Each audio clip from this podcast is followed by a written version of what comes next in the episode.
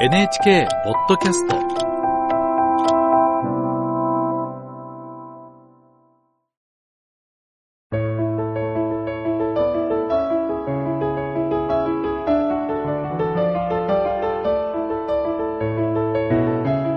物語やエッセイの朗読をお届けするラジル文庫。今日は小説家永井家風の作品をご紹介します。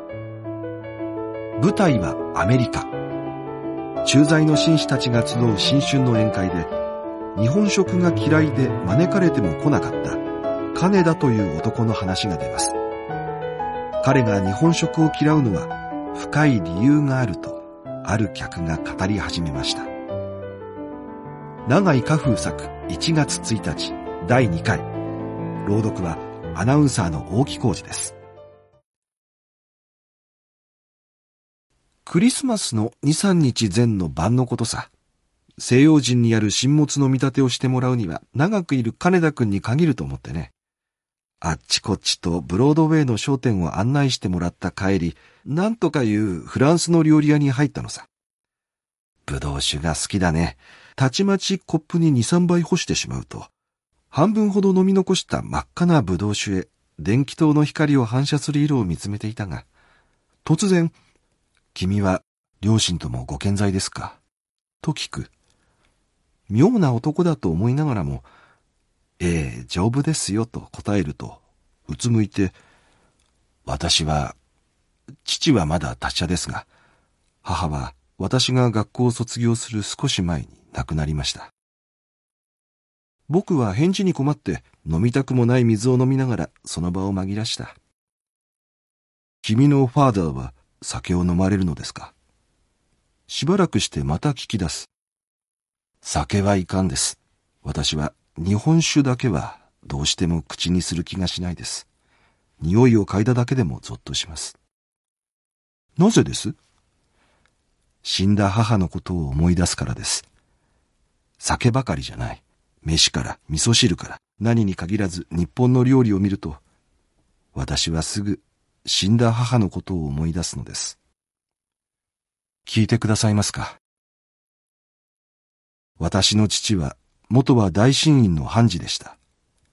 維新以前の教育を受けた、それに京都風の風流を学んだ茶人です。書が骨董をはじめ、刀剣、盆栽、盆石の鑑賞家で、家中はまるで植木屋と古道具屋を一緒にしたようでした。毎日のように、いずれも眼鏡をかけたハゲ頭の古道具屋と裁判所の初期どもが詰めかけてきて、父の話し相手、酒の相手をして、12時過ぎでなければ帰らない。その給仕や酒の看板をするのは、誰あろう母一人です。無論、下女は二人までいたのですが、父は茶人の癖として非常に食い物のやかましい人だもので、到底奉公人任せにしてはおけない。母は三度三度自ら父の膳を作り、酒の勘をつけ、それほどにしても、父は三度三度必ず食い物の小言を言わずに箸を取ったことがない。朝の味噌汁をすする時からして、三州味噌の匂いがどうだ、塩加減がどうだ、このたくあんの切り方は見られぬ。この塩辛をこんな皿に入れるとんまはない。この間買った清水焼きはどうした？また壊したのじゃないか？気をつけてくれんと困るぞ。そばで聞いていても頭痛がするほど小言を言われる。母の仕事は各永久に賞美されない料理人の他に、ちょっと触っても壊れそうな書が骨董の注意と盆栽の手入れで、それも時には例の一つも言われればこそ、いつも料理と同じように、行き届かぬ手抜かりを見つけ出されては叱られておられた。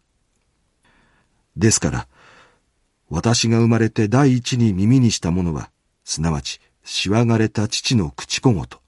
第一に目にしたものは、いつもたすきを外したことのない母の姿で、無邪気な幼心に、父というものは怖いもの、母というものは痛ましいものだという考えが何より先に染み渡りました。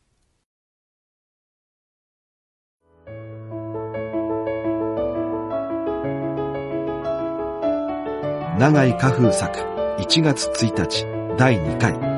朗読は大木浩二でした。